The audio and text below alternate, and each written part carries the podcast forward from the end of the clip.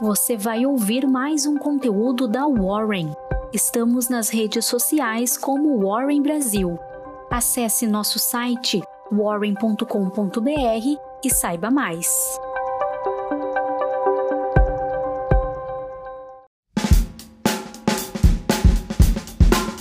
Bom dia, eu sou o Fred, sou líder do time de análise da Warren e aqui está a sua Warren Call de hoje.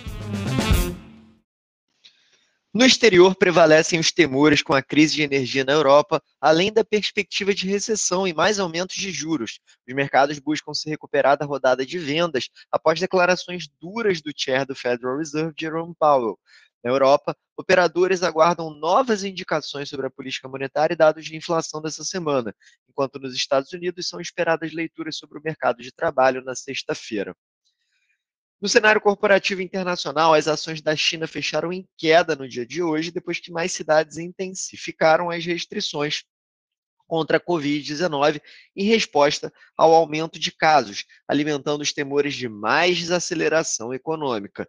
Os investidores também estavam preocupados com o aperto das políticas monetárias globais, o que pode drenar a liquidez e limitar o espaço para a China continuar na sua trajetória de flexibilização.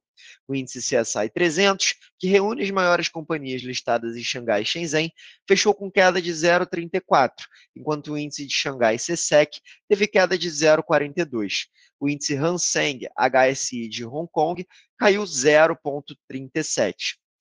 Na Europa, as ações europeias subiam nesta terça-feira após dois dias de perdas, com os papéis bancários impulsionando as bolsas devido às expectativas de juros mais altos, embora os temores em torno de uma crise de energia e uma recessão iminente limitassem os ganhos.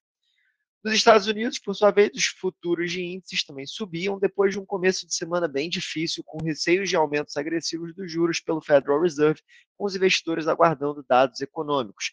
O índice de referência S&P 500 caiu quase 4% desde o discurso em Jackson Hole do chair do Fed, Jerome Powell, na semana passada, que reafirmou a determinação do Banco Central em aumentar agressivamente a taxa de juros para combater a inflação, apesar de uma economia em desaceleração.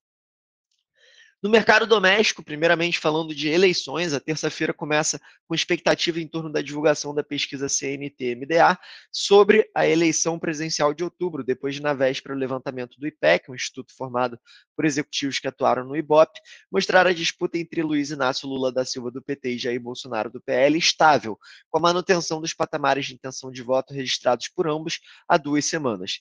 Na agenda dos dois candidatos mais bem colocados, Lula concede pela manhã entrevista a uma emissora da rádio de Manaus e mais tarde reúne-se com governadores em São Paulo para discutir segurança pública.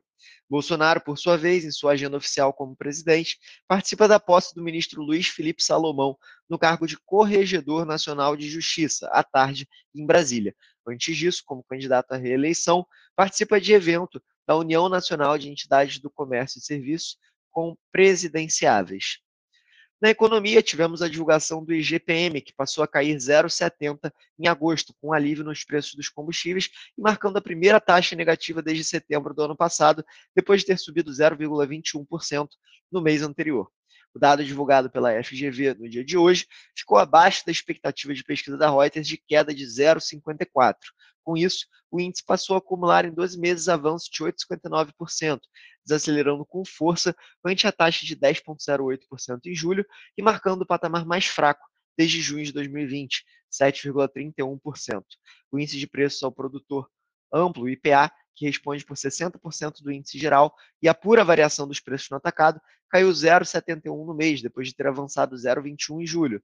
Já o índice de preços ao consumidor, o IPC, que tem peso de 30% no índice geral, acelerou a queda a 1,18% em agosto, depois de ceder 0,28% no mês anterior. O Índice Nacional de Custo de Construção, o INCC, teve alta de 0,33 no período, de 1,16% antes. O IGPM calcula os preços ao produtor, consumidor e construção civil entre os dias 21 do mês anterior e dia 20 do mês de referência. Encerramos agora mais uma edição da Warren Call. Um abraço e até logo.